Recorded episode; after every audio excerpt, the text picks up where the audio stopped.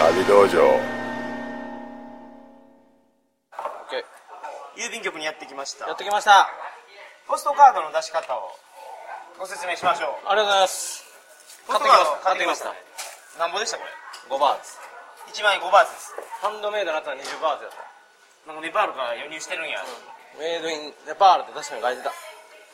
えーと出し方は簡単なんですけどうまず住所を書いてくださいん送り先のな、はいこれポイントなんですけど日本語で大丈夫ですあそうなんはい全部この送り先は送った後が見るんですよああなるほ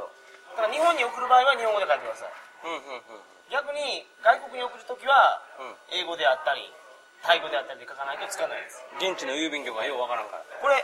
住所を書くじゃないですか、うん例えば高知県、ん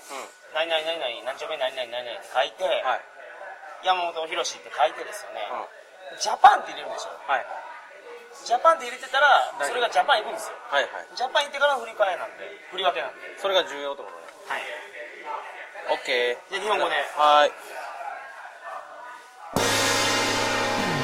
送り先やなうわははははは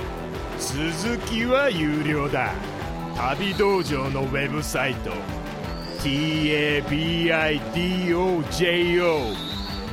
tabidojo.com まで来い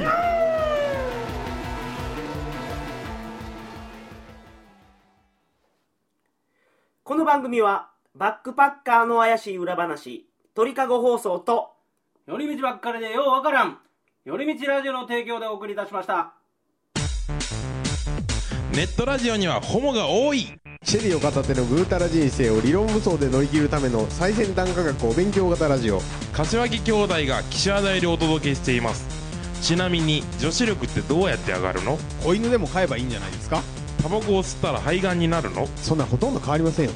ふーんそんな話をしているのが青春アルデヒド毎週火曜更新検索は青春アルデヒドもしくは